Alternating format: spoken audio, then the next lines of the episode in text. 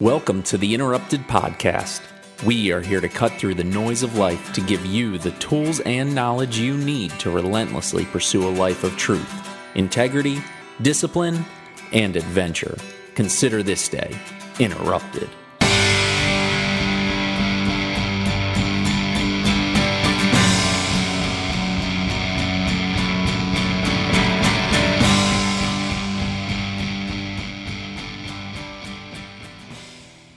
Hey, what's going on, everybody? It's Steve with the Interrupted Podcast, and it is good to be back bringing you another show to start 2022. I hope you had a wonderful Christmas, a wonderful New Year. Uh, got to see your family, had some hopefully time away from work, maybe, and just allowed you to recalibrate yourself, reset, and get ready for this year. It is going to be off to a quick start for me here at the Interrupted Podcast. We have several uh, incredible guests lined up, and I'm I'm thrilled to be able to be in a position to bring you these conversations. Again, this show is all about interrupting your day.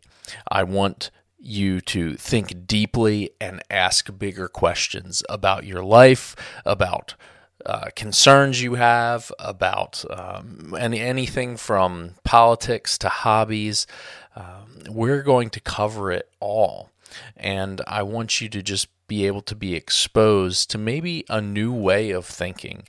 And not that you have to adopt it, but that it stands to inform your current beliefs and what you uh, believe to be true about the world. And by asking these greater questions, I believe we are able to move the needle forward and find much greater meaning in our lives. So, with that, I want to remind you, like I always do, please, if you have questions, if you want to know more about the show, make sure you head on over to interruptme.org, which is the landing page for the Interrupted podcast and Interrupted Outdoors, where you can find everything that you need. Well, with that, we are going to dive into this show. I need to tell you right now that my guest today is one that I've been trying to get for well over six months after uh, being part of his organization over the summer at a training that I attended. I was just really blown away by everything he is doing. My guest today is none other than Dr. William Lewinski and uh, we uh, refer to him as uh, Dr. Bill Lewinski on the show. But man, what an incredible man! He is a leading behavioral scientist, and he studies and looks at uh, life-threatening encounters. And he is the executive director of the Force Science Institute. This is an incredible uh, organization and the amount of science in human performance, human dynamics that they are able to push out through the research that so many of his colleagues are conducting is really revolutionizing uh, policing and use of force, even in the military. Uh, there's to be able to look at situations empirically and to be able to hopefully better understand why people do what they do when they are faced with a high stress, life threatening encounter. And Dr. Bill, he has a PhD in police psychology and is a professor of law enforcement at Minnesota State University in Mankato. He is an extremely popular presenter uh, in the law enforcement industry and has appeared before just scores of groups all over the world from New Scotland Yard, Royal Canadian Mounted Police, International Association of Chiefs of Police, British House of Commons, and House of Lords, as well as President Obama's uh, task force on 21st century policing. He has presented to local, state, national departments all throughout North America and the United Kingdom including twice by invitation as a keynote speaker to the International Medical Conference in the UK.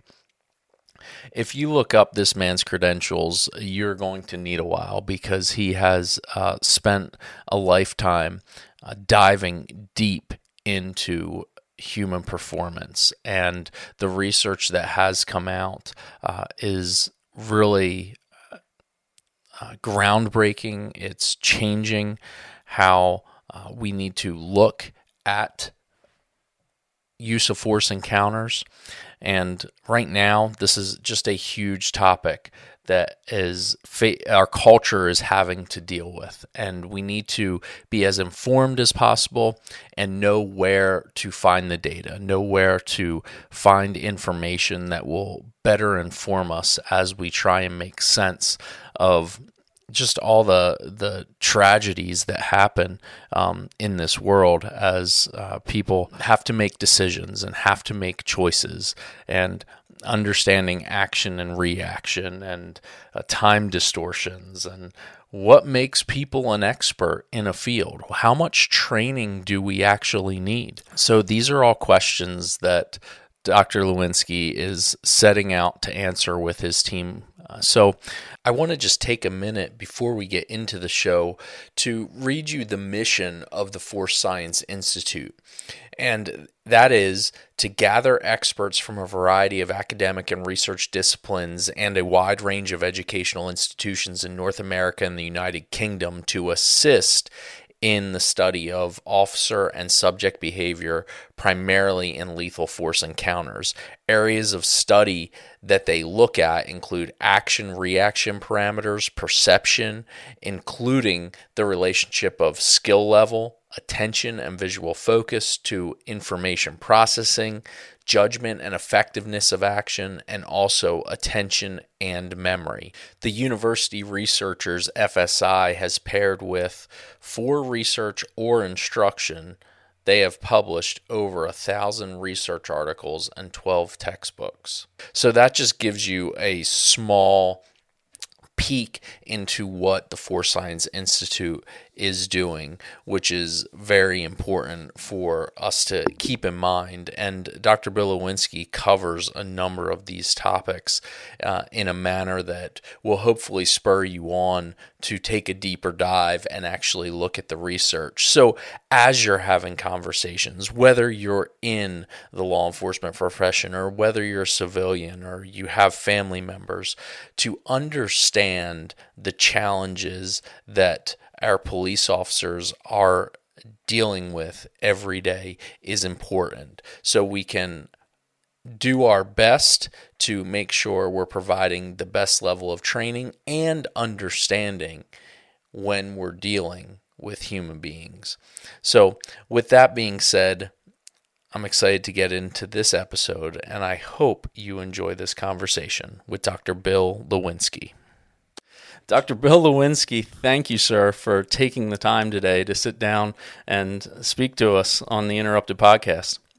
My pleasure, Steve. Thank you. Honored to be here.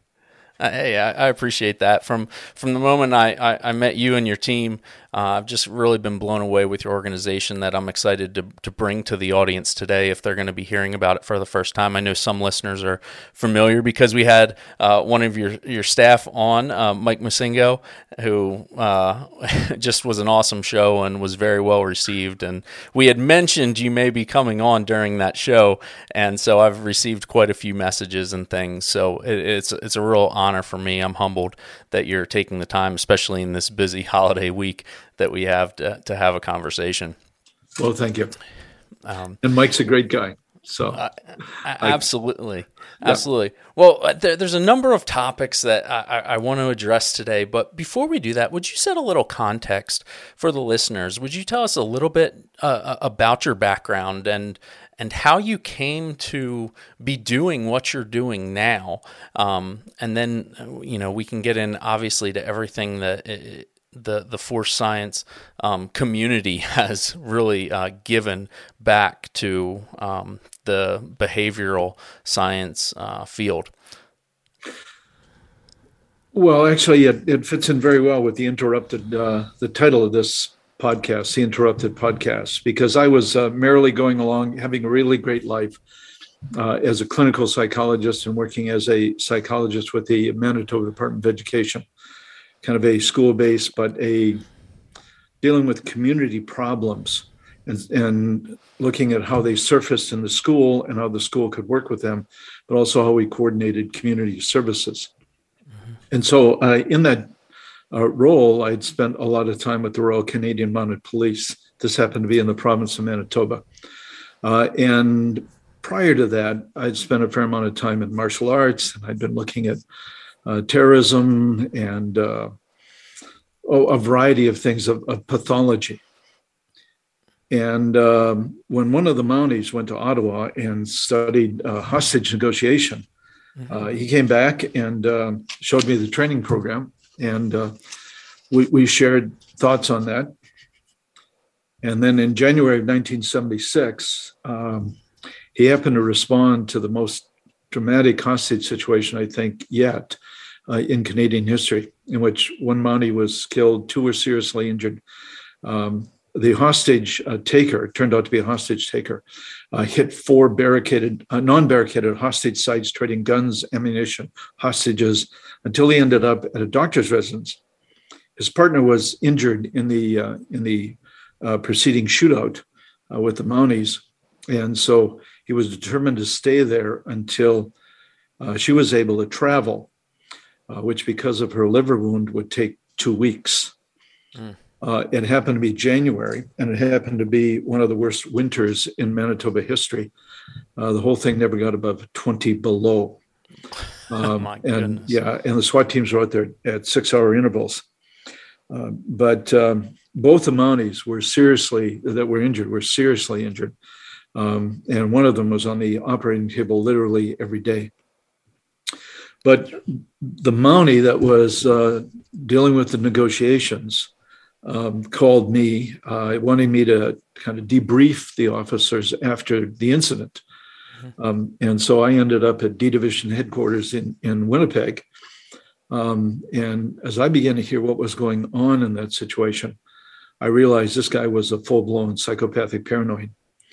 Uh, and sure enough, he was um, and they just fled from a, uh, murder scene in Saskatchewan, in which they had uh, murdered one of their sex club members, uh, and were fleeing from that when they encountered the uh, the Mounties. Uh, and so I began to share information, and they eventually asked me to go out to the hostage scene uh, and to assist in the negotiations. I eventually ended up profiling the guy and directing the negotiations based on that. But in the middle of that, I saw some of the most committed, most dedicated people I'd ever seen, some of whom had paid a terrible price for being in the profession and doing what they did. And I made a commitment at that point that if I could do anything to assist this profession, I would. Hmm. And literally changed the whole course of my life. And we are here in Force Science because of that incident in Manitoba. And that was January of 1976. Wow. That hostage situation lasted uh, five days. And I'd set up a think tank at the University of Manitoba. Uh, and my clinical uh, supervisor at the time was Dr. Harry Prosen, chairperson of the Canadian Psychiatric Association. And Harry said, uh, I called Harry and I, I said, We've got this full blown psychopathic paranoid. Uh, and he's convinced of this and that. And we're directing negotiations this way. And Harry said, If we don't get him out in five days, he's going to kill himself, but kill everybody 1st mm-hmm. um, and so uh, we set the negotiations to break him before he killed everybody mm. and himself. And we got him out the morning that Harry said was the last day. Oh my goodness. Um, but anyway, um, yeah, I. Uh, uh, that's why I'm down here because I, I wanted to work in the uh, area of police psychology, and uh, that meant moving to the United States. Um, took a variety of degrees here, um, and then started teaching at a uh, university in a law enforcement program. Ended up uh, 28 years there, um, including being director of the law enforcement program and also chairperson of the Department of Government. Um, and in there, in the university, I set up the research center that is a forerunner of Force Science today. Okay. But if you want to look at a life's interruption, that was a life's interruption that literally restructured everything in my life. What what were some of the things, if if you don't mind talking, that maybe if it, things that come to mind about that restructuring? What were some of I don't know if it was perception or what you believed to be true. How did it how did it reshape um, who you are and what your life's work has been. Well, my focus up until that time was uh, uh, family, profession, um, as a clinical psychologist and clinical school based psychologist, uh, just doing testing and therapy. And um, I was extremely interested in human performance mm-hmm. and had done some work with the Canadian military uh, before then. Uh, but uh, it, it, was a literally a total restructuring. I mean, I had to change uh, my academic goals, I had to change my professional goals. Um, mm literally in the transition became poorer than I'd ever been in my life because it costs to make dramatic changes. Uh, yeah. Absolutely. Absolutely. yeah. And anyway, so yeah, it was literally a restructuring on everything who I was and, and, uh, uh, my professional goals and the rest of it. Uh, but at, at, that point uh, in, in the 70s, I was very interested in uh, the clinical components of law enforcement, primarily mm-hmm. looking at uh, uh, communication, hostage negotiation, problem resolution, and some of the areas that we now term uh, uh, perceptual distortions, which are not really perceptual distortions. That name needs to be changed. Um, but the some of the some of the price that officers pay for being in the profession. and as I transitioned into that, um, I became aware of the need in the profession for really understanding the human performance elements. Mm-hmm. And some of that came out of my martial arts background and understanding of, of uh, focus issues and uh, um, emotional regulation, emotional intensity, and, and focused intensity. Um, some of it uh, came out of um, just the thousands, literally thousands of officers that I have interviewed at this point, it's well over 3,000 officers I've interviewed who have made a deadly force decision. Um, and that's totally apart from SEAL team and force recon and a variety of other specialized, uh, special military units. But um, so as I began to do more uh, uh, interviews, it became clear that if we didn't understand, for instance, movement dynamics, uh, time distortion has no meaning. Uh, for instance, um, you may have, um, I, I, know you have talked to officers that have been involved in shootings. One of the things Absolutely. is time speeds up for a small percentage of officer. Time speed seems to speed up, but for most officers, time seems to slow down. We don't know why.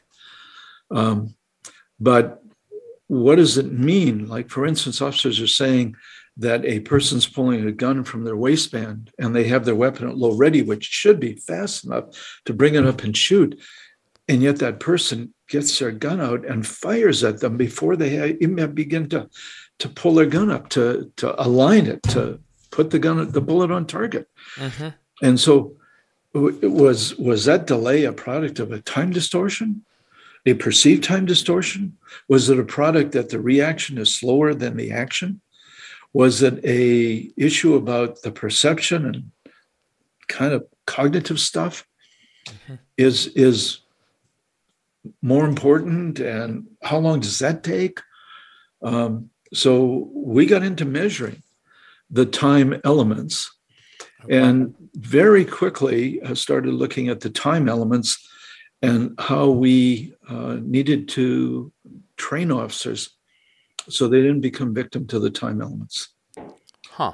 Um, well, so well when we th- think about time like even if biologically, is it just simply a memory issue of how we recall and remember the events that it it feels slower as we retell them? Or because i mean time is consistent. It, it we can we can mm-hmm. calculate that. We can look at time itself.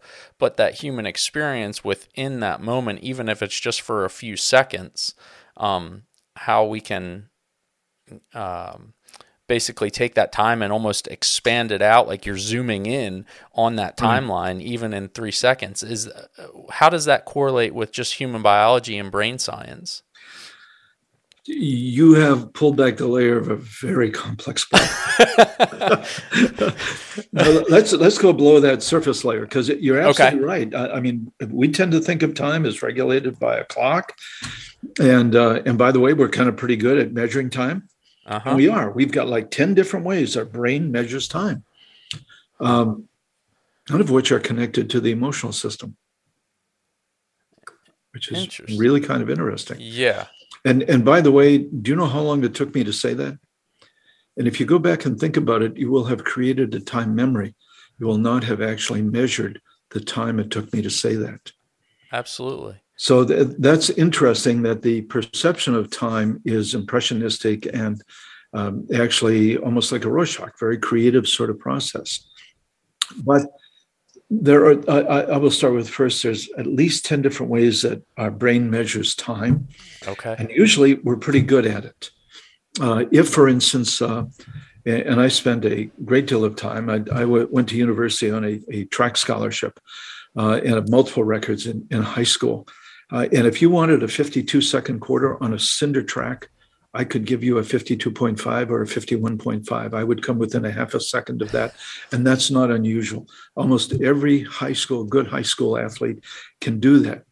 Can and now they've got better tracks irregularity. Yeah, yeah, they do. But but it is possible to have very precise measurements as you convey your body over a, a whole quarter mile or a half mile. I mean, it's just amazing. So, what's going on when people say, uh, as um, oh, oh, if if you look at like in, in the sinking of the Edmund Fitzgerald, mm-hmm. um, oh, I'm, I'm blocking on the name of the singer, a Canadian singer that, uh, that that did the song on that, but he said, "Where's the love of God gone?" Mm-hmm. When when the storm shifts minutes or seconds to hours which is really you know perceptual distortions or this altered time perception is part of a human experience. Uh, and it is um, because it's not connected to emotional stuff and because literally our brain may be operating faster uh, at some components than our um, more cerebral stuff is aware. Okay. Um, we may actually perceive because we're moving faster, the time is slower. Slowed. Is that is that is that correlated to like um, uh, correct me if I'm wrong here, like contextual clues and schemas that we make, is that part of the time equation? Um, that certainly is part of the of the time equation, uh, because how we know how long things take is part of our, our memory, it's part of our history, and it's part of our gauge that we judge things against. Mm. Mm. So that certainly is is part of it. But we've spent a, a great deal of time looking at that. And that issue about the discrepancy between the perceived time, the action of the person, and what the officer was actually doing, all kind of pushed us into researching how long does this stuff actually take?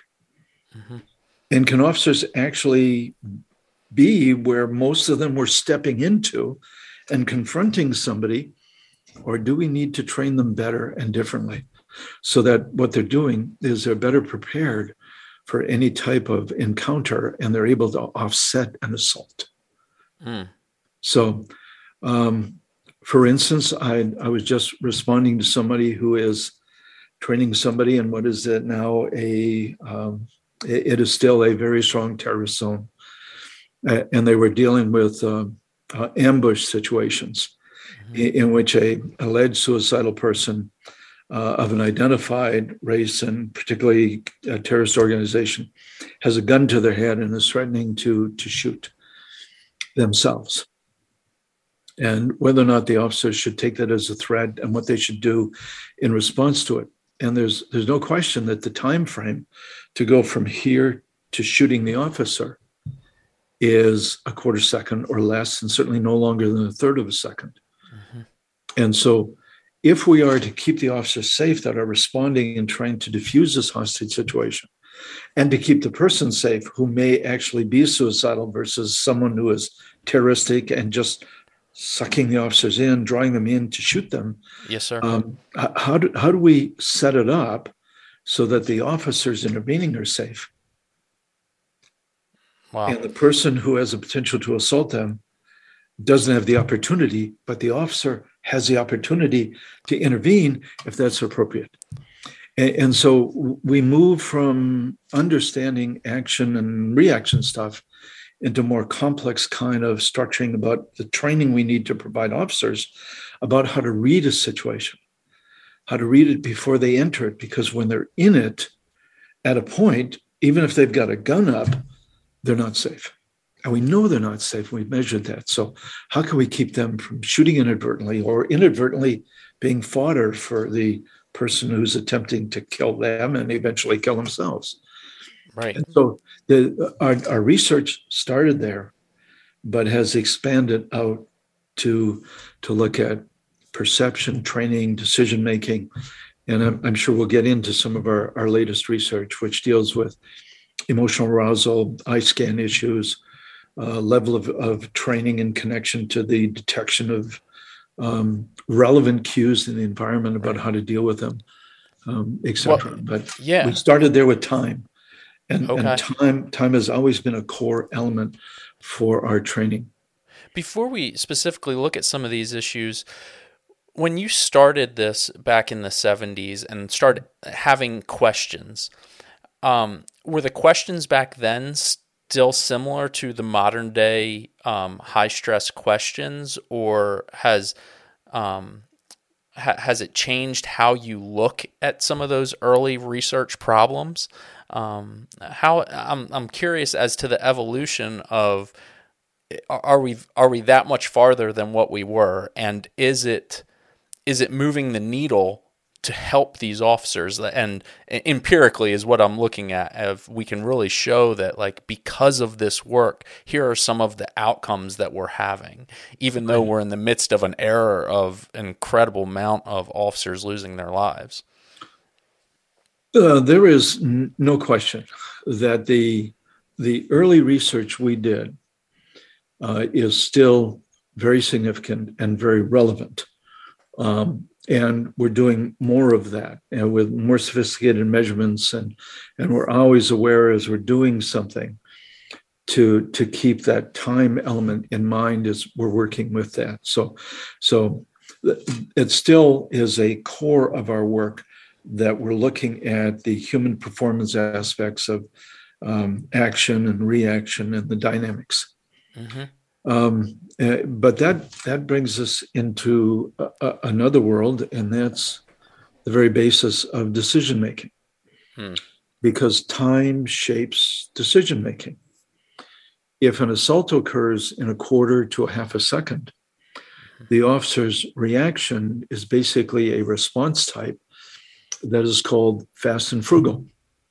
And the officer has no chance to consider any options within that if the uh, action is between a half a second, and I'm I'm giving guidelines, not yeah, not bright ab- lines. Ab- absolutely. Uh, okay, but if the if the action um, to assault the officer or as a threat evolves is somewhere in the realm of a half a second to two or three or more more, um, the officer's acting off patterns of behavior. But even within that time compressed circumstance, the officer has a decision but that decision is very limited. Hmm. And the officer will make a decision based on both sacrificing and satisfying. They will satisfy the need to make a decision and sacrifice other options or acquiring more information that help them shape that decision. And so they have to they have to make a decision in which they sacrifice a lot of information that and cost benefit analysis happens oh, very quickly. yeah, it's, it's, it's, very quick. Well, well, think about you know it takes me uh, one second to say one thousand one, and so that's the time frame we're talking about.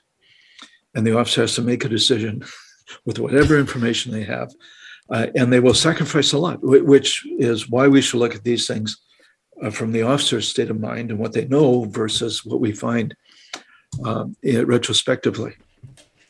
But but the interesting thing here is the officer um, has one choice. They don't have two choices or three choices. And as they're implementing something and driving it forward, particularly under time compressed circumstance, they don't have the ability to critically analyze the effectiveness of this uh, mm. and to change or alter it. So, uh, if you look at Gary Klein's work, for instance, with recognition prime decision making, he says uh, officers in this situation will take the first. Meaning the first choice that's the only choice you get. You have no others. You can't simultaneously consider things because even if you say simultaneously consider things you're out to two seconds and the event is over.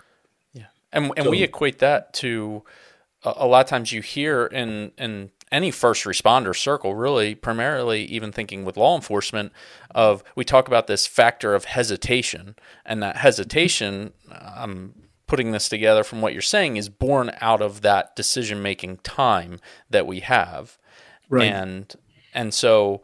Uh, we obviously want to mitigate and reduce the amount of hesitation that happens, and is what I'm what I'm thinking is your research allows us to know where to focus our attention so that that's the mitigation of hesitation, if that makes right, sense. Right. And we're driving it in a number of directions at this point, which is including but far from the original research on action reaction dynamics. Hmm. But but it's an important component. For, for instance, to continue back to decision making, if it's three to four seconds or more, the officer can begin to move into something beyond pattern recognition and into actual uh, some sort of decision making, rational decision making process based on rules. Mm-hmm. Here's the problem. According to Klein, and according to our research and knowledge, the best decision maker is one who knows a lot about the area they're making decisions about. And in the police world, particularly those leaving training and even leaving field training, there's a chasm between the rule and the tool. Hmm. And that chasm, what exists between that chasm, is what makes the expert decision maker. Think about it. The uh, Joan Vickers, who worked with us on eye scan, uh, did eye scan research for the uh, Canadian Orthopedic Association on doctors and what doctors what they're looking at and what they're anticipating as they're as they're doing surgery. And the novice surgeon will look at the first cut and set up for the second cut. And the expert surgeon who has a lot of mucking around a lot of stuff in between the rule and the tool will look at the cut and look at up to five cuts ahead. Wow and when you think about that, whether it's surgery or whether it's the experience that people get uh, playing baseball in Little League or some Pop Warner football, and you think about how that evolves from a knowledge of the rules and the game experience into the fake, which buys the football player five yards. Mm-hmm. Because that defensive player cannot read, anticipate, and respond quick enough, even in, with a known player, a known opponent, and a known event, guided by rules and referees, they still can't read and predict what's going to happen.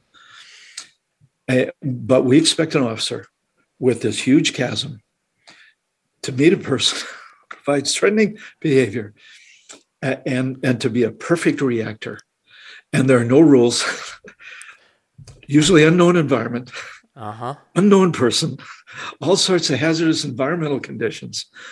And the officer has to not only read, but be right on time and perfect. Mm-hmm. And it's absolutely amazing. And people don't realize that what they're watching on TV, where errors are made, mistakes are made, and that sort of thing, and the real world where officers operate is so different. Mm. They would not expect their pro athletes to have the same level of performance that they're giving to police officers. So our research is now in this area. Mm-hmm. And we're looking at decision making and uh, what we need to provide officers in training and skill building. That's a large reason why Mike uh, is working with us because of his his skill at training uh, and and his knowledge of training. And that's why in our more advanced courses, uh, we literally bring in uh, some of the top motor learning people in the world uh, to provide us with methodology for how to how to build the kind of skills we need for the challenges officers face on the street versus a current instructional format we're providing. How, with that question that you're answering, that or looking at the the chasm, is has your research shown or provided any guidance for police academies and or um, an understanding of hey we really need this much time one year six months five years for an officer right. to h- equip himself through a variety of call responses to be able to know what to look at and obviously there's a training element but there's also i think um, live exercises in terms of real life, what you're encountering, um, mm-hmm. obviously informs quite a bit as well. Is there anything that you've arrived at to say that, hey, once an officer's been uh, executing this, you know, many traffic stops or this many calls for service over the course of this period of time, we're seeing better decision making? Um, actually, yeah, and we're very discouraged by Washington and their band aid approach to whatever problems they have identified, but not researched, because many of the problems they're trying to solve are not well researched problems, or if they are, um, they're not well understood. And how Washington is trying to solve them is just beyond us. Um, we're seeing a lot of political motivations for the solutions that are imposed hmm. not any of, of, which are based on evidence or science or actual facts of what's occurring in the police world. Um, but when we look at something, and, and I know Mike addressed some of the issues here, mm-hmm. but one of our studies, we made 10,000 videos on skill acquisition and perishability over three major state academies. Uh, all of whom trained somewhere in the realm of 600 to 800 uh, plus hours. And, and by the way, a comparison of that is uh, Petco requires 800 hours before a pet groomer is allowed to trim a pet's hair without supervision. Wow. Yeah. so either, either Petco is really overdoing it, or when we train an officer for 600 hours, yeah. um, we are really doing the officer an injustice. Mm-hmm. Um, and the average is 840, and that's between the five and 600 hour academy on one end and the 1650 hour academy, which is Los Angeles. But it's not only the number of hours, it's a methodology of instruction. And a lot of the methodology, excuse me, relies on what's called block and silo block meaning things are taught at once, like firearms are taught all at once. Mm-hmm. Uh, when the um, academy trainers are there and the range is available. Uh, in the state of Minnesota, for instance, uh, we have remote ranges from our training sites, and therefore we'll transport people for a week to a training site and they'll get 40 hours of firearms instruction. Mm-hmm. And that's all they'll get with that skill. They made a couple of simulators. Um, the same with the um, uh, driving, pursuit driving. Um, they'll go to a, an abandoned runway and run a course mm-hmm. for a couple of times, and, and, that's it. And that's part of the the block approach and silo because it's not done with anything else. But usually, when officers draw their gun, it's done in conjunction with tactical issues, with positioning, uh, with an awareness of, of, threat, some sort of evaluation, some understanding of, of, what is needed here, including communication, problem solving, the ability to establish contact, build rapport, influence, and if not, what the threat level is. All of that is tremendous decision making, mm-hmm. complex processing, uh, and requires extensive clinical skill. And our disappointment is we train law enforcement as if it is a trade and we don't train it very well. Your average barber, cosmetologist in most states require twice as much training as do police officers. And we won't go anywhere near what electricians and plumbers do in relation to police training. And you will say, but we have an FTO program beyond that and our response is the latest research is telling us two thirds of officers graduating from an academy in the United States today have little or no formal FTO program after they graduate. Wow. And we have multiple states that you'll be licensed as a peace officer for up to a year before you get any academy training at all. Yeah. And, and I don't know a profession that does anything like this, that has any responsibility for anybody uh, health, safety, well being. And the tragedy is if an officer makes a mistake, they pay the price. Nothing in the system changes. Mm. And that's because we're also the only profession that doesn't use error to provide correctional feedback to the system. Think about Potter. Mm-hmm. Nothing will change in Minnesota because Potter made an error.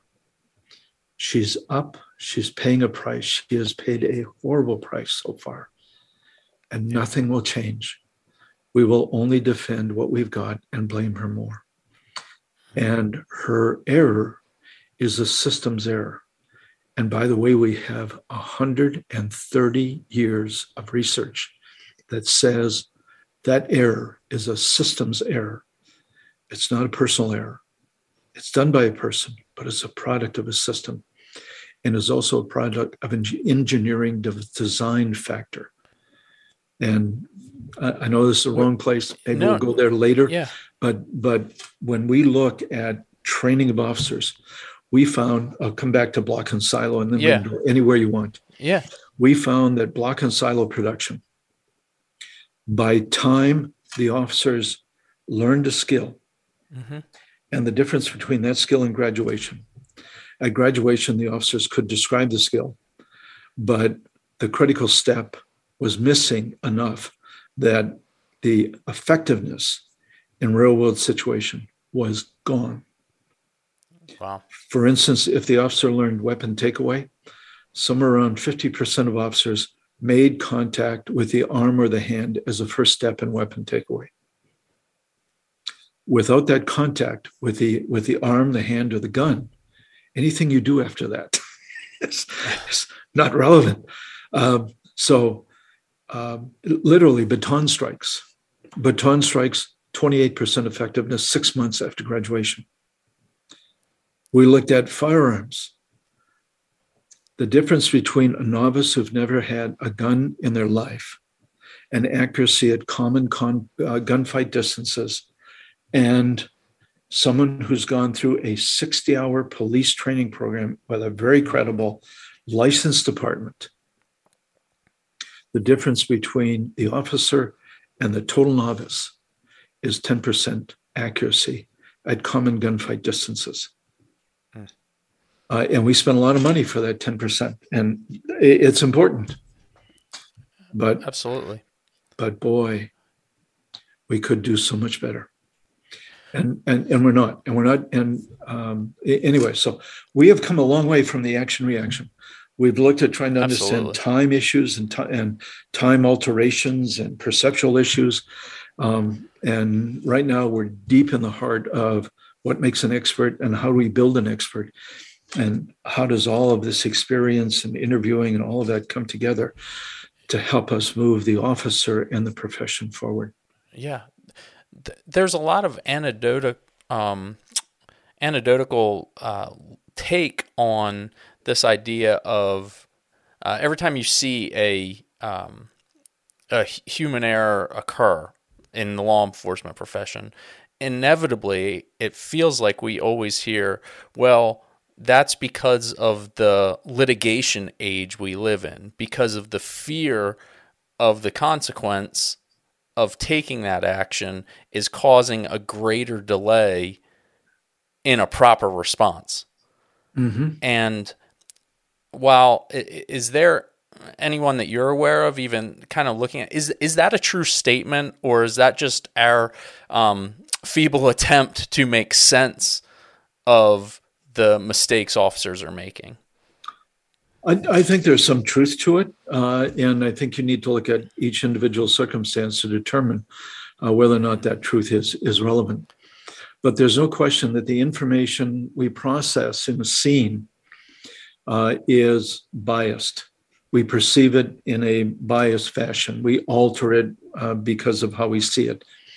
We, we never we never see things as the camera sees it. And boy, do we have high scan research that tells us that. Uh, and there was even a, a comment made in, in the Potter case. Uh, um, I was watching TV last night. I was just astounded one of the news channels had a guy on who said, uh, I could see on Potter's camera uh, that the gun was present for at least two to three seconds. And you're telling me she couldn't tell it was a gun? I don't believe that. Well, the body cam is on the chest, the gun is here. There's no question that Potter is trying to look at Daunte Wright and what her partner is doing and solve this problem. Mm-hmm. And so the officer's brain is all involved in that, but the camera's recording the recording the guns. So the you know the important question is what is the officer seeing and is that different than what a camera records? And there's no question that the individual perspective, even um, the difference between two officers can be profound in a situation. Yeah. Um, the, the common um, phrase in sports psychology with people that have done eye scan research, mm-hmm. looking at where experts look and novices look, including us and our work in the police world. We just finished a major study on eye scan and the connection between eye scan, emotional regularity, emotional arousal, and uh, and expertise. Is is that but, the that's the study, if I recall from the the class, where you had a uh, subject up at a table talking about maybe it was a voter issue, and then you had a subject behind them. That was uh, really profound for me to be able to see that how where that trained um, or expert person looks right. and responds versus the novice of it's just this constant, very um, uh, very disorganized, almost bouncy. Yeah, just yep. I, I, don't know where. I know I should be looking in that direction, but I don't know what to look at. Right, right. It's it's like you looking at a totally new scene that you have no idea what what to look at, and but you know there's going to be dire consequences if you don't figure it out really soon. and, and, we just finished a, a, major study on that. Seriously, um, a month ago, um, involving 52 officers, a major incident that took minutes to unfold, uh, high speed run, incident investigation, integration of, of, domestic violence, the rest of it, and then it ends up as a as a shootout. And there is no question that the expert knows or is able to predict with a high degree of certainty what, where, when, and how something's going to unfold. And the novice really doesn't see very much or know very much at all. And so, information, the point is, information is filtered even how we look for information is filtered by our training and, and experience. Um, and so that's an important part. And then how memory is stored is another important issue. And then how we uh, express it is something else. If you ask me, for instance, about elements of my personal life, I would filter that very extensively. so I'm talking about it. I, I, think most of us can relate to, to, to that. Yeah, right. And, and so when we talk about what does an officer see and know and how do they express things, we know right from the beginning that uh, an officer's experience helps them see situations really differently than civilians do. Mm-hmm. And civilians will look at a body cam and they'll see something and expect the officer to see it. But the officers focus on something different. Um, they may see movement behind somebody, and the officer's looking at the person's hands. So we spend a great deal of time in academies teaching people to look at the hands. Yeah. And a gun will be in the hand, and a civilian won't see that because they don't know how critical the hands are in these types of situations. And so they won't see what the officer's seeing, or they won't understand the behavior of it. Um, most people get their uh, training from TV, we did a preliminary study. It's, it's only a pilot study. We tested 400 uh, university students at eight different universities, and they told us that cops use deadly force one out of five citizen encounters. Wow. Yeah, wow. The, ex- the actual, the actual force fractions are force in, in all arrest situations, which is usually where force is used, is well under 1%. And use of deadly force in all situations is well under one thousandths of 1% of that. So it's it's really amazing. What, what was that rooted in? Did, did you?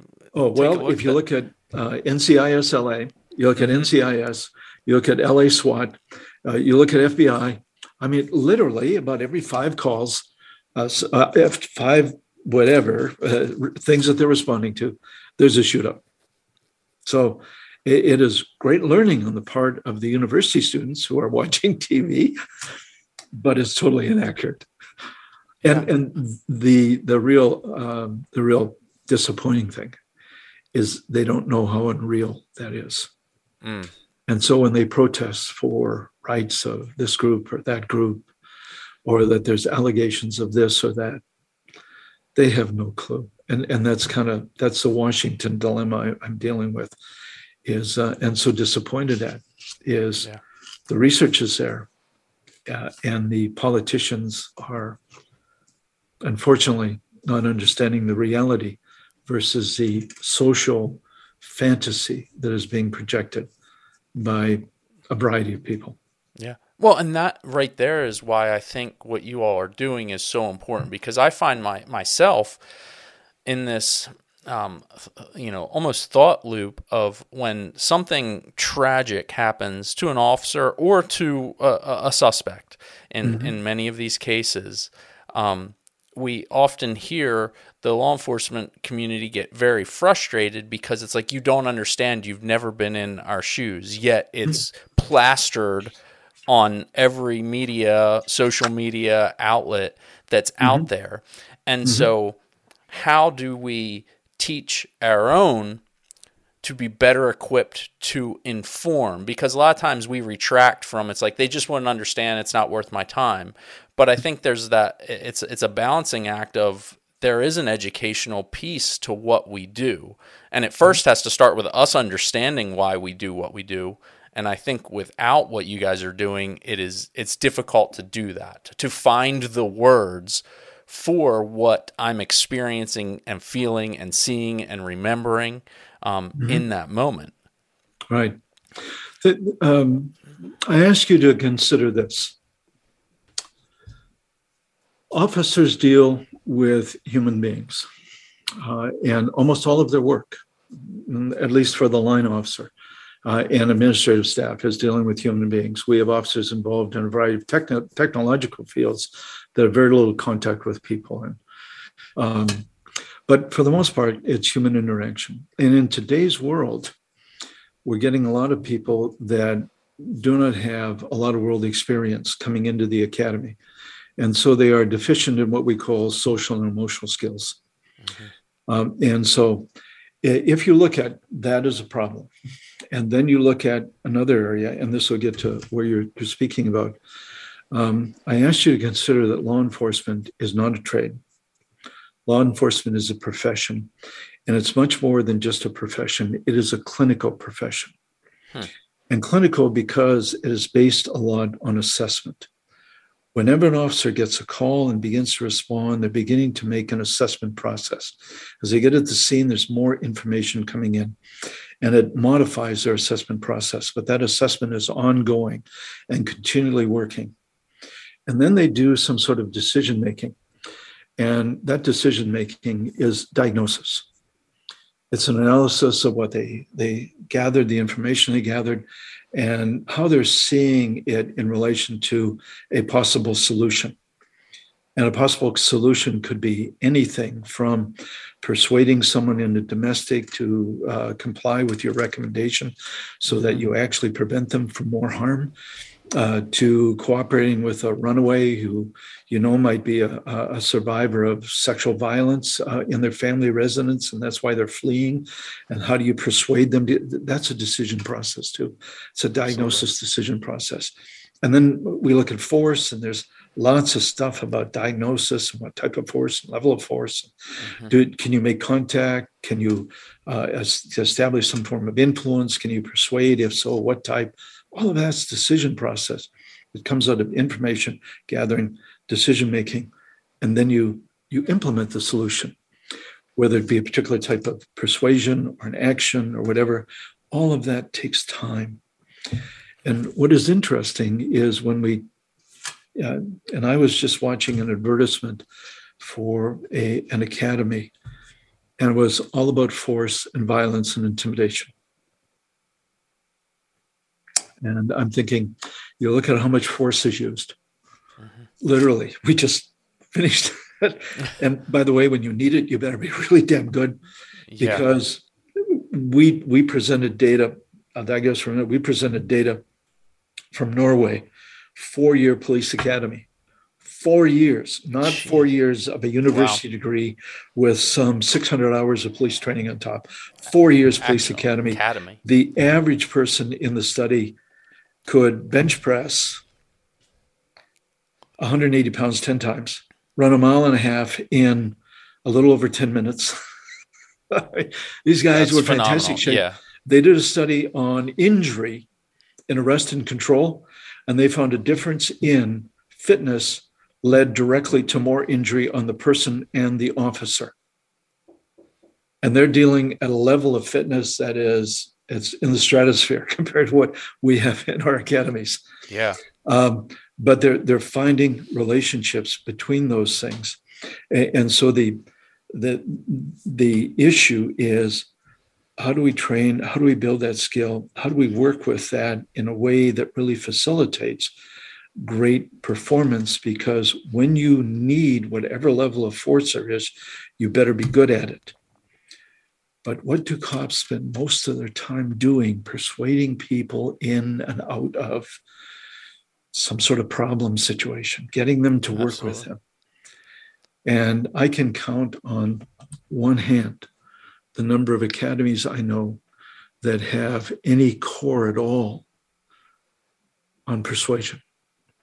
And it is the most common police skill. So when we look at decision making, we need lots of decision making. And when we look at the skill about what officers really need, we need a lot of communication and persuasion. Um, and is is that is that at the the core of the de-escalation course that you you all are now offering? Is that kind of the crux of where that came from? That, that's that's part of it. Um, a, a core component on the on the de-escalation course deals with um, the person's ability to contain and control, to establish contact, build rapport, have some influence. Because if you don't have that, then you need de escalation that moves along a more tactical line. And what is unique for us is we're, and it's because of the person who created that program and myself. I originally started work as a um, intake social worker in a psychiatric facility before there were antipsychotics and tranquilizers. Mm. so you know how difficult that is. And I have yes, I've sir. assessed the use of force uh, in a variety of, of state uh, institutions, and particularly here in Minnesota, and created a communication program that to this day is still taught in our state psychiatric facilities. And I created that for them in the 1980s. So um, what, one of the things we observed way back then, and one of the things we're dealing with in the in the street, is that officers don't have what they have in psychiatric facilities, um, and they don't have access to the drugs, to the kind of staff, to the containment process, and to expect an officer to um, negotiate with someone who they can't establish contact with, can't build rapport, can't have influence with, either because of psychosis, because of some sort of uh, emotional disorder, because of chemical distress, or whatever. Mm-hmm. If you can't get through that fog, whatever confusion is going on in the person's disorganized mind, you have no capability of influence. So, the very first thing we teach in de escalation is how do you look at thought, emotion, and behavior to assess what type of influence you might have? And if so, what's the most effective way to do that? Um, and then we get into some of the other stuff that's uh, that's critical on reading and assessing, uh, including how to emotionally regulate yourself uh, to be effective, but using using uh, questions to um, you know, with, with, active listening, for instance, just by way of an illustration, our ours might be different. We do teach active listening, in which you use paraphrasing and and redirection and, and that sort of thing. Yes, but you're a great interviewer. And I know you're listening because you ask appropriate and relevant questions. And that tells me you care, you care about the subject topic, and you care about what I'm saying about it. Mm-hmm. And so if we ask four questions, descriptive, what's happening, when did it start? What do you think brought this about? And have you ever had it before? And if so, what did you do that made a difference? And if we keep repeating those questions, descriptive, describe what's happening. Tell me some more. I'd like to more about, about that. What about this? All descriptive questions. And we dig into that stuff and we begin to peel into things just by asking questions. We show people we care, we show them we're interested, we show that we're willing to help, that the problem is, is solvable. I mean, the message we create by just asking questions is really powerful. And that's a component part of our course. A lot of cops find active listening to be kind of phony. And actually, if they go home and practice it on their spouse, their spouse will tell them this is phony, cut that out. yeah, yeah, yeah, right. Yeah. Well, there's a, there's a, a, a high level of intentionality in what you're doing when you're engaging in active listening, and that intentionality a lot of times does feel forced, but yep. in reality, that's what in my experience has created a level of ownership in the person I'm talking to right. is because they're answering a question. It's not me identifying the problem. They're right. a- actually having we're we're creating self-awareness in the person we're speaking to. Right, right. But if you ask just questions, you can totally almost ignore paraphrasing. Um, you have to be careful about your paraverbals because you can you can go have you ever had this happen before? What, is that a problem? Yeah. Right? Or, no or, you're, you're absolutely you right. say, or, or you could be really sincere and genuine and, and say you know, what's your experience been like this? Have you ever had it mm-hmm. happen before? And, and what you're looking for is what did they do and how did it work? Because it worked then why is that working now and could you use it now so yeah. that whole that whole set about four common questions and how you work with them is for us really really important but that's kind of we we, we uh, use a lot of the standard stuff but we have some stuff that makes us really unique and it comes out of uh, really good foundation uh, about working with people in the midst of a crisis yeah. and it comes How- out of i supervise a suicide line for over a quarter century. Uh, and ran a suicide line um, myself. I, I, was I was on a suicide line, um, and I've got 140 some hours of hostage negotiation experience. Hmm. So uh, you know, I've got a lot of experience, and so does Dr. John Azar, who helped create this program, John Azar Dickens, and uh, Nicole Florisi, who teaches it. And and uh, they, anyway, Joe D'Amico, yeah. Uh, our our instructional staff have really a good foundation uh, in, in what works. Yeah.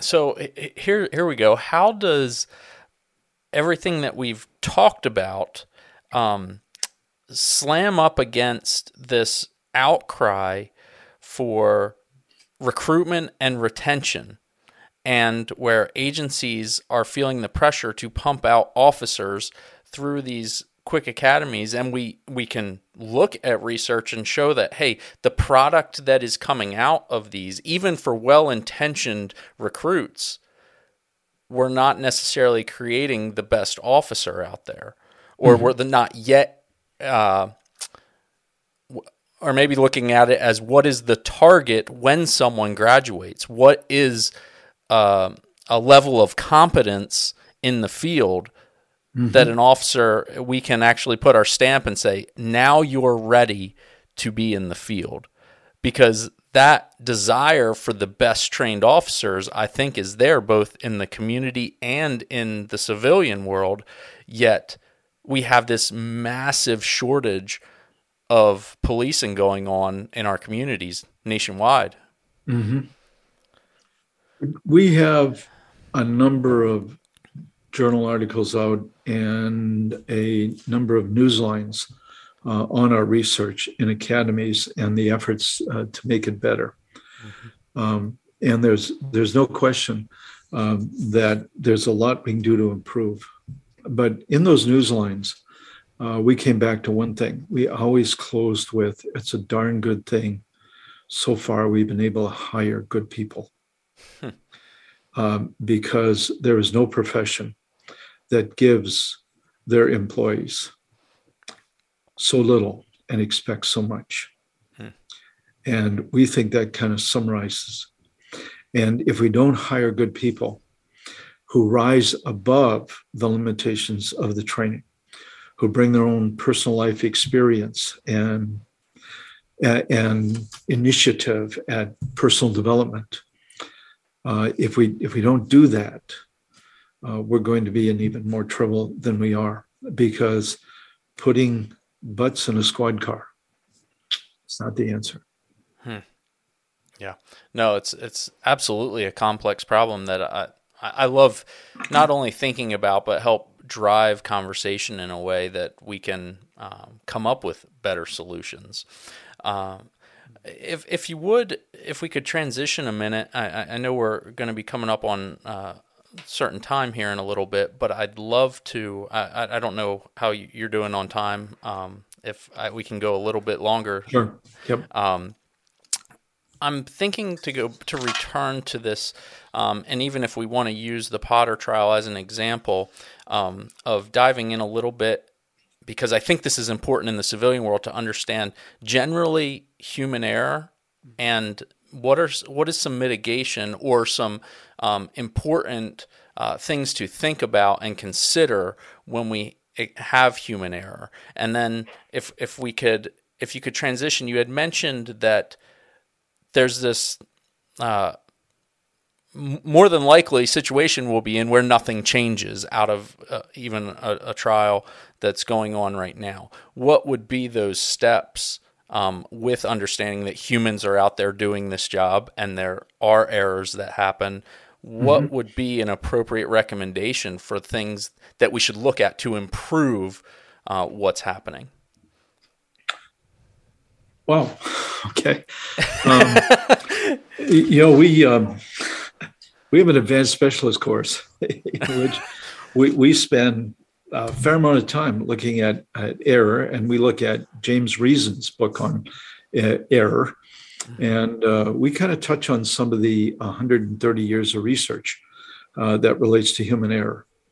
Uh, in fact, the father of American psychology, William James, in 1890, in the first book on psychology, um, written in the United States, um, spoke about error, and he spoke about error. He said, you know, we do things automatically, and I'm paraphrasing. Mm-hmm. Uh, we do things automatically that bring about good results, and we do things automatically that bring about bad results. um, and and we have to look at that because literally, um, medicine, aeronautics industry, uh, the NASA, um, the um, engineering world. Uh, uh, you can't name a profession that hasn't studied error and the foundation of errors. And, and there's two camps with errors. Uh, by the way, uh, the research on this is voluminous. Um, and recently, in relation to the Potter trial, we had a professor out of University of Western Illinois who said uh, she couldn't find any research on slip and capture errors, which is absolutely uh, astounding. I, I, I, can't believe it. Said it was not well researched. And just for um, the clarification for those listening, the slip and capture is what the error that grabbing a taser versus a gun or a gun versus a taser fits into. Correct. Right, right, and, and it is um, it is actually that what that's what William James was referring to uh, in 1890. When you do things automatically and you make a mistake, uh, it's because what is and and the interesting thing is James refers to practice because he said practice doesn't mitigate errors.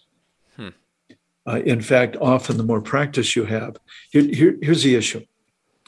Fundamentally, when we, we learn a skill like drawing a gun or drawing a taser, we pay a lot of attention to it. And the more skillful we get, the less attention we pay to it. And the more we rely on automatic performance. Mm-hmm. And as we get better at automatic performance, much of our brain is freed up to deal with problem. So if you look at what Potter was addressing, time compressed circumstance, multiple factors, urgency, meaning if she doesn't do things, her partner could be seriously injured, or this guy could get away, got a warrant for his arrest, had to do it. There's a whole variety of things going on, excuse me, in Potter's head at this point in time. So, what is she directed toward and what is she relying upon? And she's relying on an automatic program that the motor component, the action that is occurring, turns out to be erroneous. Mm. Uh, okay, now Airbus has a whole factory set up to avoid the type of error that Potter had. Huh. And that Airbus has designed all of their cockpits in their airplanes to avoid Potter's error. I mean, if there isn't an in volume, why would they spend the billions of dollars to do that if there wasn't voluminous research on slip and capture and other errors that they were designing their factories and their product to avoid? just think about the, the relationship of that and the billions of dollars they spent to avoid that. Mm-hmm. If if we look at the medical world in the United States, there's anywhere from 160 to 200,000 deaths per year by medical error. Approximately a third of that is the type of error that Potter had. And Force wow. Science has been at two international medical conferences by, intervent, by invitation in the United Kingdom to speak about our work on decision training in the police world and the avoidance of errors in that and how our work would contribute to what they learned and recommended in the medical world nationwide. The World Health Organization has a chapter in a book for every physician on errors, and a portion of that is how to avoid slip and capture errors. Now, mm-hmm. within that avoidance are two factors. One is the cognitive processing that leads to the error, mm-hmm. and the other is the engineering problem. And before we go into that, I need to introduce one more concept. Okay. That is in time compressed circumstances, when someone is driving forward a motor action and they expect an outcome, mm-hmm. our brain shuts down the sensory process that is involved in that because it would interfere with what else is going on, including the intended consequences of the act. I give an example not connected to law enforcement if you're swinging a bat or a golf club and you commit to the intense action of that strike, mm-hmm. tell me what the bat felt like in the middle of that swing. Yeah. And that's that's what happens to our brain. This is part of a researched and well-known phenomenon in athletics that when you're you're implementing a motor outcome, a motor action, and you're driving it forward within time compressed and urgent circumstance. Your brain is addressing things and pushing off other elements that would interfere with the effective outcome, the directed intended outcome, as you're relying on automatic motor movements and action to make that happen. That's why you can take a taser and a gun and say, wow, look, a different color, different weight. If we t- only textured the, the taser differently, doesn't matter. It's an L shaped instrument. It looks like a gun. It feels like a gun. It is operated like a gun unless you do something dramatically different with that instrument. We used to think it was the non dominant hand draw. Mm-hmm. There would be enough discrepancy there. But Potter destroyed that explanation. um, yeah. And yeah, and by the way, she has never used her taser and she has never fired her gun in her whole history as a police officer. Only in training. And taser training, nowhere near. Taser training is taught in a block and silo. Mm-hmm. You seldom get to use the taser, actually, because the uh, what, it, what you put on the end of the yeah. cartridges yep. are, are so expensive. Yeah, so practice with a taser is minimum. It's in a silo and it's done in a block. Mm. And what do we know about that skill? Any skill that's taught in a block and silo erodes quickly. Literally within weeks, it's gone. And so you, you look at the uh, practice and the stress and the motor programs and the rest of it. There's a heck of a lot of research that says what Potter did was an error that it's a product of poor police training. Uh, starting with what her rookie did trying to arrest somebody in the via the car door with the engine still running. mm-hmm. poor control of cuffs. Da, da, da, da, da, da. So it's yeah. all about poor police training, uh, and it's it's all about engineering. Uh, but unfortunately, Potter's paying the price. Absolutely, and that's how it goes. And nothing will change in training in Minnesota, despite what we know about why that error occurred. Universities have their fiefdom, police have their fiefdom. Criminal justice thinks they know how to teach things. If you teach something like criminal law, tested by multiple choice test, people should be able to know all the rules and use all the rules exactly how they should be. And if we only teach a class better in criminal law, we'd solve the problem. We only teach a class in ethnicity, we'd solve the problem. We go, wow, we need we need to revamp the whole thing. Um, actually, our suggestion is if we looked at nursing, we'd do a hell of a lot better. If we model police training on nursing and started integrating the clinical with the academic uh, in the first year and began to push it out, so by time people are in their um, junior year, they're actually doing ride-alongs and integrating uh, professional skill with academic uh, learning and integrating that with a supervisor from the university as well as a police officer, part time license them. And we would eliminate a lot of problems in the police world if we'd work at a integrated interdisciplinary clinical program. I'll, give. I'll give you an example. Let me just, yeah.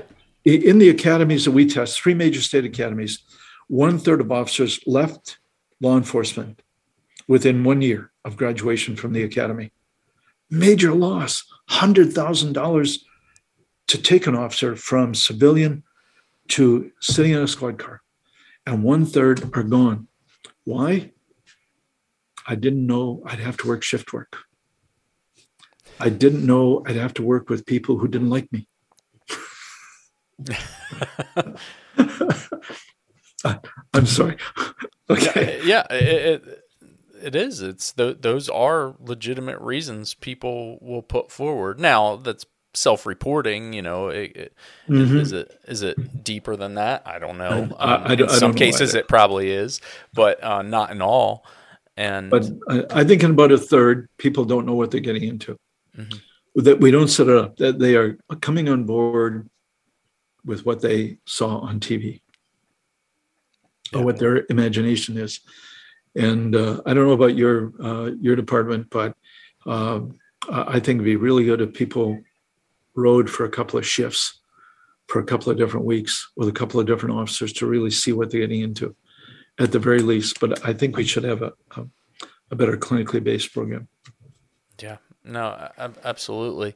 Well, I, I, appreciate you tackling that, and I mean, we'll you know, uh, re- it remains to be seen what what comes out of uh, this most recent one with Potter, and I do hope um, that the conversation continues. But I do fear, like you have said, that um, it's just going to just continue being what it is, and that's terrifying in it of itself. That we're not driving forward with um, better questions. Well, the last thing I'd like to talk about before we close, sir, would be. Uh, this idea, and uh, I'm, I'm, sorry to boil it down to uh, this, but when we watch video as police officers, when the civilians see um, a police video on television, would you talk a little bit about maybe some of the questions we should be asking before a complete conclusion is drawn, even off of a 30 second, one minute video.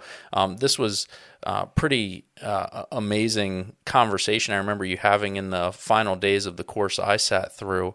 And there's just, I, I think, some helpful considerations that we should think about when we're, you know, in a non academic sense, evaluating what just occurred before our eyes.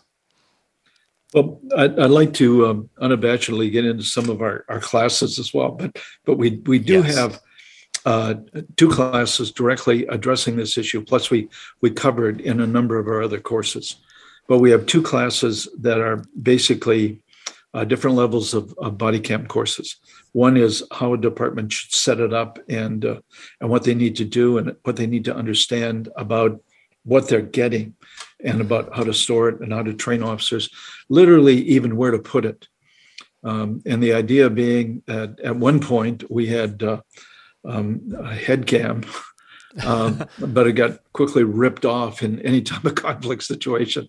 Um, and so we changed to body cams. But if you put it on the right shoulder, it's anytime something goes out this way, it blocks what. Uh, so uh, very often the the sound is is really pretty good. But we have we have a first course on how, how to work with that, what departments need to do. And then the second two day course is all about what you get on the camera and how it interfaces with how human beings have seen, um, what the problems are with the camera, uh, all sorts of issues. For instance, uh, the Axon camera and GoPro, mm-hmm. uh, and m- many cameras like that will will state that they're dark enhanced, meaning that they see better than the human eye sees under low light conditions. What does that mean? that means the officer's not seeing what you're seeing on the camera under low light conditions. That's really kind of an important concept uh, mm-hmm. uh, because we don't see too well at night, uh, particularly um, uh, objects uh, and and lines, which we use to understand what it is we're looking at. But those are obscured under low light conditions, but the camera doesn't show it. The lens on the camera is uh, projects distance outward. And so things appear further away. So someone may look like they're 20 feet away holding knife when they're actually 10 feet away holding the knife. And the officer's perception of threat is very different based on proximity. You get the angle of the camera. Uh, it could be, you know, if this is 90 degrees, you take it. Most cameras are 90 to 130. The officer's peripheral vision is much greater than that and the officer will be seeing things and looking down at things uh, that, for instance, that won't be on their camera. Uh, there's frame rates with the camera. We actually um, now in our, our course we have a, a uh, an illustration of a shooting that is captured on a um, a cell phone, which is filmed at about 29.97 frames per second with a telescopic lens on a cell phone. Uh, yet the squad car cam uh, eight frames a second hmm. does not show the threatening action the subject made toward the officer when the officer decided to make the shot. Uh, which brings us to another point, and that point is that um, cameras will often capture the moment when the shot occurs, but right. they won't look at what the officer did that make that shot take place. Hmm. For instance, the time frame it takes for a football player to throw a football from one place to another is an important time in when the receiver receives the ball. Well, likewise, in the police world, if an officer shoots or even engages in somebody with somebody, the time frame for them to think, to react, to engage, and then to complete the shot is not when the shot hits the body. But they hmm. will often pull it up and say, this person is not a threat at this point. Well, you've got to back up a quarter second, a half a second, or whatever it is. For instance, if you're driving toward a, uh, a semaphore and a light uh, changes from green to amber, um, you decide to put on the brake. How long does it take you to perceive, to begin to engage, and the time your car comes to a stop?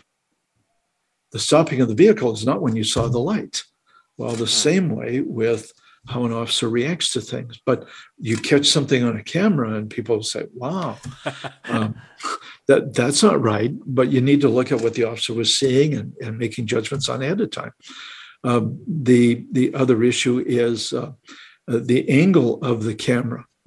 Um, very often you'll be seeing CCTV or cell phone footage, which does not capture at all what the officer is seeing, the angle. So, God, there's just a whole, I could go on. It's yeah, but, literally, but, literally two full days. the, the issues about what's going on with the camera and how you interface with human behavior. Yeah, and and that really at the core is is the idea that I think needs to be presented more is, um, and I believe uh, you or, or someone on your staff said it much like this: is the camera only shows what's happening, not what the officer is seeing. and um, that that in and of itself is a very profound statement. And right. while those things may be occurring, um, the response to those actions that the officer is taking could be uh, very different based on a whole different set of parameters that that officer is right. uh, responding under. So, no, that, that we were just analyzing a, sh- a, shooting in which cadence of gunfire was a critical issue, and what we did was uh, take the sound off the sound package with the camera, because the camera films at almost 30 frames a second, uh, and we often cannot use uh, standard filming and film rates because the camera has a processor inside it that is designed to save storage space. And if you get something as uh, quick as a muzzle flash, the camera will reject it as an error, and uh, subsequently it never gets recorded. Cameras have a little brain, a processor within themselves that decide what they're going to record. uh, and and so what we did was we took the sound off the sound package when the gunfire occurred because that is continuous sampling. Mm-hmm. Literally, it is, you could sample sound at 114,000 times per second. So uh, we took the sound off the sound package of the gunfire and then looked at cadence and looked at cadence time and what the officer was looking at uh, in, in between shots, mm-hmm. addressing issues. So what you're seeing is not what the officer is seeing, as, as you point out. So. Yeah, absolutely. Well, would you talk a little bit about the force science and what you all offer, and maybe if that that uh, age old elevator speech of why force science? Why who should be involved with force science? Um, okay. What are some courses? Okay. Well, first of all, uh, the mission of Force Science is to bring the science of human performance to the police world. And we're particularly looking at the officer and the officer, particularly in a time of crisis, using a tool. That tool could be communication, uh, it could be physical control, it could be um, a, a, weapons issue, uh, but it's a human being with that. We have a variety of staff teaching for us. Uh, in fact, the our teaching staff, MDs, PhDs, um, attorneys, uh, professional police staff, we're looking at somewhere in the realm of over a thousand peer-reviewed scientific journals by the people who have taught for us or are teaching for us. And that's totally apart from literally the dozen different universities that we have done our research with. Mm-hmm. So we're really kind of pushing toward a scientific basis for, for what it is that we do. We do research, we do teaching, and we do consultation. Um, we do have a number of courses that might be of interest to a different type of population, depending upon what their interests are. Um, but, like for instance, even our de escalation courses for law enforcement, it's for corrections and it's for security. And we've got a different program uh, for each because we're looking at the application. Mm-hmm. You see, it's not just the, the tool, it's how the tool is, is applied. So we've got two levels of body cam. We've got an introductory class in, into human performance that is either a one day or a two day. Uh, we have a one or a two day realistic de escalation. We have the course that, that you have, and I see the book on, on the table there. Yeah, absolutely. The, uh, our certification book, our five day uh, certification course, uh, which involves four PhDs, two MDs, an attorney, and uh, and two professional police people, one of whom won uh, ILEETA's Trainer of the Year. So we've got uh, you know very skilled training staff in a very time compressed uh, circumstance, but we've got that course. We also have um, our advanced specialist course, which in which people look at the the research, they examine the research, they discuss it with their peers, uh, and then um, they get to listen to an expert, ask questions of the expert, and listen to the expert. So, for instance, I mentioned uh, James Reason at errors. We don't have Reason, but we have a PhD who's focused on decision making, coming in and teaching uh, our decision making and and errors course, uh, our, uh, our errors course. If we look at decision making, we look at Gary Klein, mm-hmm. and Gary Klein comes in. he's uh, literally uh, written articles with a person that won a Nobel Prize on decision making. And wow. Gary and this guy are working together all the time. But Gary's at, at that level. Gary, Dr. Gary Klein's at that level. And so people read Klein's work, they'll read uh, work on, on fast and frugal decision making, rational decision making, and then they'll get to talk to literally the guy that created the most common type of police training uh, and police decision making uh, in the world. So we've got that, and uh, that's our advanced specialist course. And it's just, we have a fantastic teaching staff. Our stuff is based on the latest uh, research, both ours and others. And we think we're kind of cutting edge with what we're doing. Um, we, we think that there's a, a, variety of people that might find value in our course. Mm-hmm. Uh, attorneys, um, really, we're, we're looking at our consultations, we're finding we have tremendous benefit to helping attorneys see the human performance elements of an incident.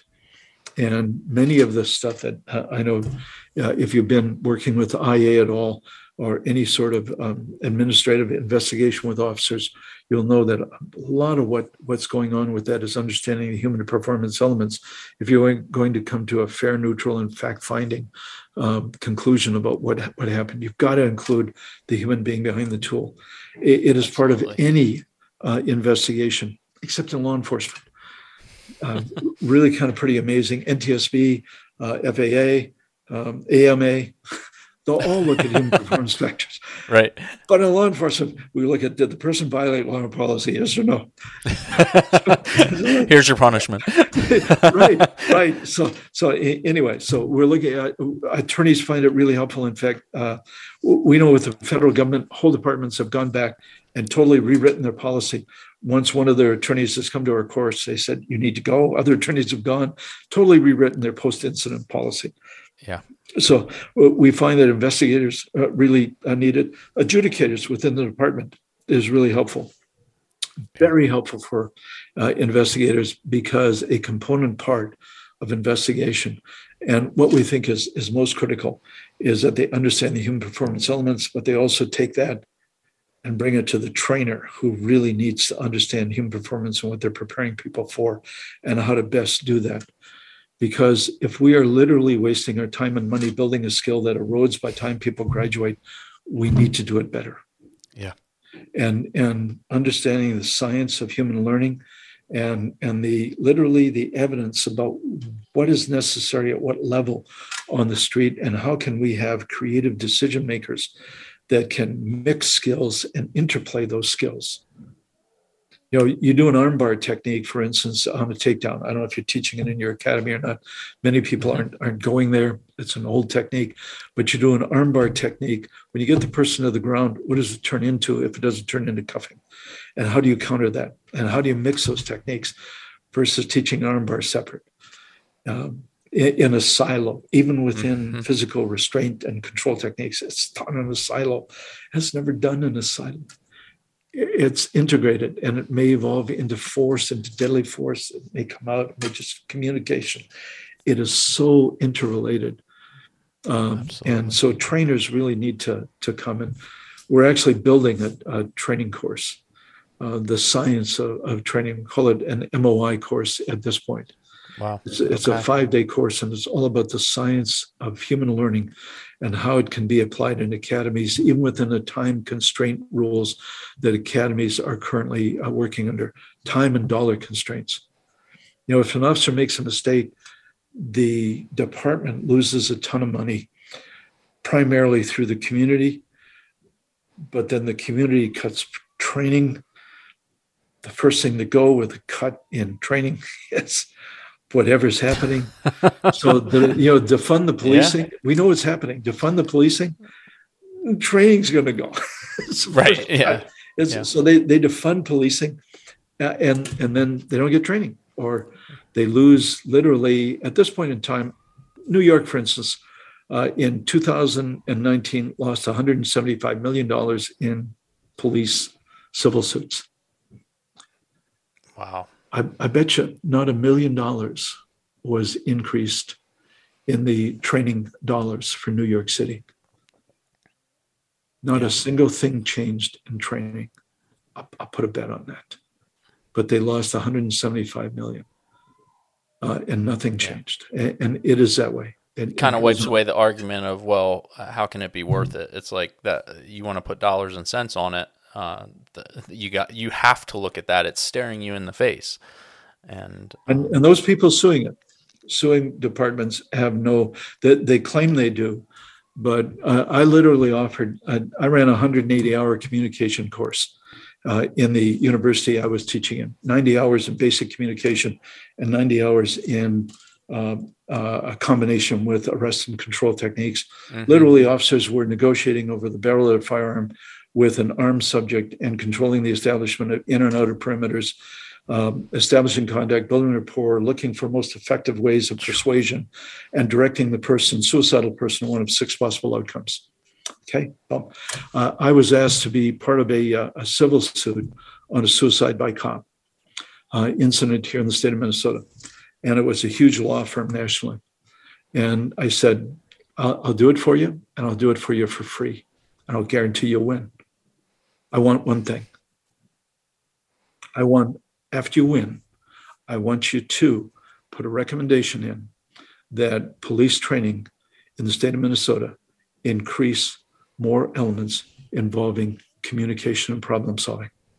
Hmm. That's all you got to do. Won't cost you anything. I'll guarantee you win. Whatever it is you're asking for. They said they're not interested in that. Wow. Dollars. It's a much greater problem that than what rises to the surface. it, it, always it always is. It's amazing it is. the avariciousness. Yeah.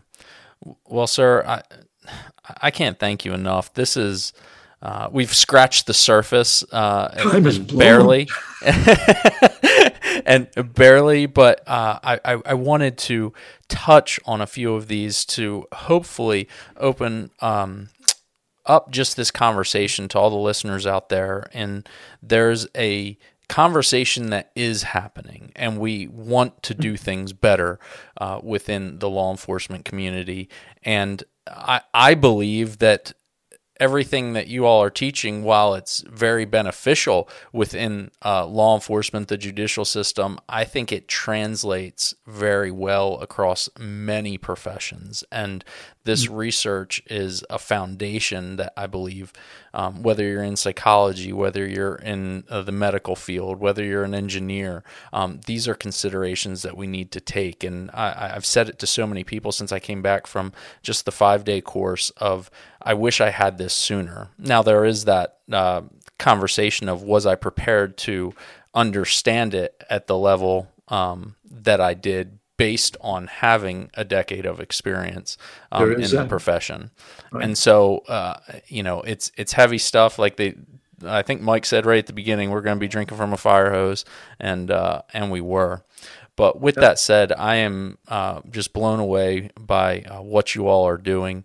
I uh, can't thank you enough for taking this time. We'll make sure we direct everyone. I want to make sure everyone gets to your website at some point because it's not just um, uh, links and information that flashes up there. It's it's uh, a very tangible, interactive uh, site with articles and uh, the mm-hmm. research that's available right through. It's just a central uh, location that everyone can get what they need to better understand uh, the research that does exist. So. Sir, is there anything um, that you'd like to, to leave us with, uh, maybe out there to yep. the first responders that are that are listening today? I, I do. We started this uh, section off with that hostage situation. And I'm here because of the admiration I had toward the dedication, professionalism of the officers involved in that incident back in 1976. And in the academy training that we did, that gave us such poor results, what we found amazing was that not a single instructor didn't wish they had more time had more ways to do it better. The professionalism within this group, it's just amazing to me the people that have stepped forward and responded to the challenge. And I don't know where we would be without that level of professionalism and commitment. And so I need to thank them. Uh, I need to thank you uh, because without that cooperation, our words would mean nothing. And, and we, we want to work in harmony so that all of us can move the profession forward. And we're hoping that this has helped those uh, who need insight or research. Um, we're there for you. Um, and we want to work alongside you to make us better, all of us. Absolutely. Well, sir, I, I appreciate your time. Um, make sure uh, for everyone listening, check out. You guys are on Instagram, I believe, uh, as well as some uh, Facebook. I think also I saw a, a, page there that we'll make sure we link up. Is there anywhere where else LinkedIn. that we can LinkedIn? LinkedIn yeah. um, and so there's. Uh, and our, our website has a lot of our Force Science News. We've got hundreds of, of news articles, word searchable, uh, yeah. plus all of our research is up there. Awesome. Well, okay. we'll, we'll, make Thank sure you. we link it up to get everybody. Thank you so much for your time today, sir. You're welcome. Thank you for your, your job as well. Thank you. There you have it. There's our show with Dr. Bill Lewinski. And I, I hope you have so much to walk away from. I will tell you, when I attended the certification course put on by Force Science and had the privilege of meeting s- several instructors and was able to travel there with a team that I work with quite often. It was very eye opening for me um, to be able to delve into the research that does exist, to be able to directly apply with what I do on a daily basis. But more importantly, it helps me have the words to be able to better explain and better understand what the human experience is, particularly in high stress situations. So, whether you're in law enforcement or not in law enforcement, these conversations and the research that Force Science is doing is directly applicable to your life. I promise you that. If you look at it and ask some really tough questions about what stress does to your body, what your memory is, what your attention is, uh, where your focus is on, you're going to be able to find some helpful answers by looking at some of the research that Force Science Institute's putting out. So I, I'm thrilled that we were able to bring this show to you. And be sure to uh, check out the show on any podcast platform if you're listening. If you want to see the interview, be sure to head on over to YouTube where I do post uh, the video and, and the call with my guests. And Dr. Bill and I had a wonderful conversation. I'd love for you to be able to see that.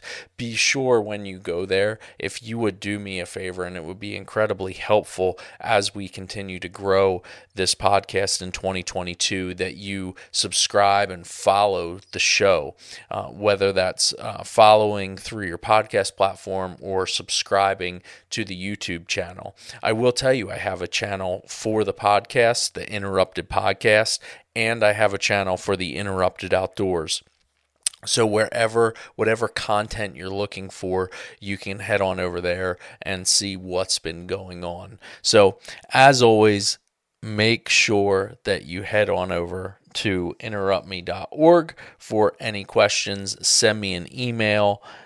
Interrupted Steve uh, is is my handle on social media. So be sure to check that out. Connect with me there. Send me a DM, and and we can have a, a conversation. I've had so many good emails over the holidays uh, from folks, and I enjoy reading each and every one of them. So be sure to follow us wherever you can do that at, and and continue to push the message of the Interrupted podcast out there.